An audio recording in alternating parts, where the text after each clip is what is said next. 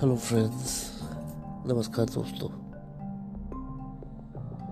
मैं राजवीर, आप सबके सामने मेरी पहली कहानी लेके आया हूँ। रात का वक्त खुला सुनसान सड़क। चारों तरफ़ सन्नाटा पसरा ना आदमी है। ना आदमी की जात। ऐसे वक्त पे हरीश अकेला पैदल चला जा रहा था। पूरे सड़क सिर्फ़ उसके ही कदमों के चलने की आवाज़ आ रही थी। आज थोड़ा सा लेट हो गया था। वो रोज शाम को कंप्यूटर क्लास के बाद फिटनेस वर्कआउट के लिए अपने फ्रेंड के यहाँ जाता है। आज फ्रेंड फ्रेंड के घर पे गप मारते हुए बहुत ज़्यादा वक्त बीत गया इसलिए आज लेट हो गया वो उसके मन में एक डर लगा हुआ है। पर उसे ये पता नहीं है कि क्या है वो डर। इसलिए वो डर रहा है, ये चीज़ उसे पता ही नहीं है। पर वो डर रहा है।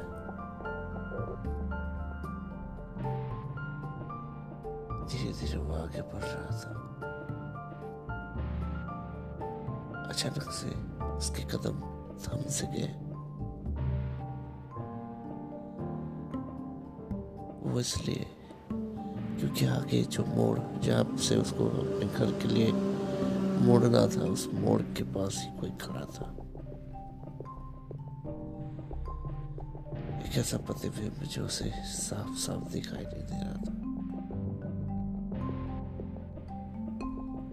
और कोई सफ़ेद कपड़ा पहने हुए खड़ा हुआ है।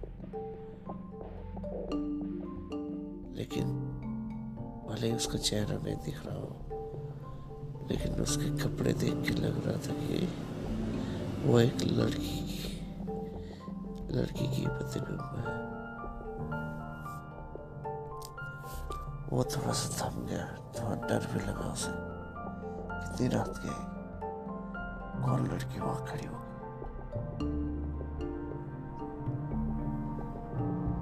फिर भी वो हिम्मत को जुटा के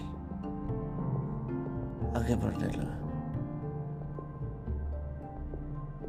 सोचा कि हो सके कोई पागल हो, क्योंकि उसके कॉलोनी के आसपास बहुत सारी पागल औरतें घूमती रहती ये सोच के वो आगे बढ़ रहा था। धीरे धीरे जैसे वो उसके पास पहुँचा।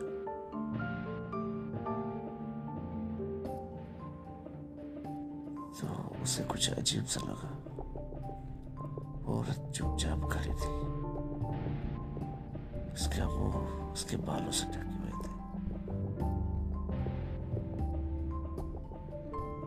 धीरे धीरे उसको देखते हुए आगे बढ़ने लगा थोड़ी देर क्या हुआ था अचानक से पीछे से आवाज़ आती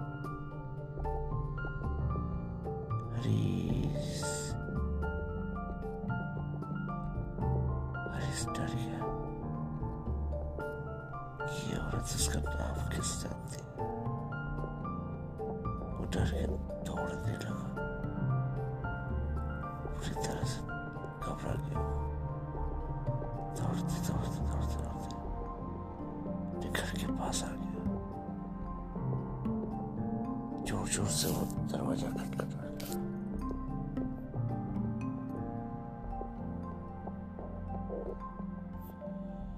उसके बाद दरवाज़ा खोला हुआ हड़बड़ा के घर के अंदर चला गया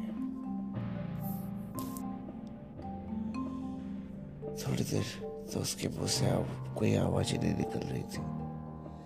फिर उसने अपनी माँ को सब सच सच बताया।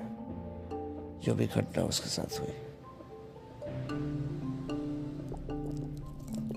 हालाँकि इससे पहले उसके साथ कभी ऐसा नहीं हुआ था। तो उसके पापा भी इस घटना को देखते हुए जाग गए थे। पापा ने ही बताया कि वो सबरी की आत्मा थी। सबरी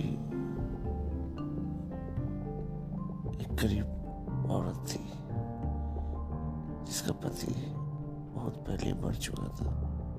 उसको कोई बच्चे नहीं थे। इधर उधर सबके घरों में काम करते हुए अपने पेट को पालती थी। एक दिन रोड एक्सीडेंट में उसकी मौत हो जाती तब से उसकी आत्मा रात को वहीं भटकती है। उसी चौराहे के पास। और इसने कान पकड़ा कि अब वो कभी देर रात नहीं करेगा, जल्दी कर जाएगा।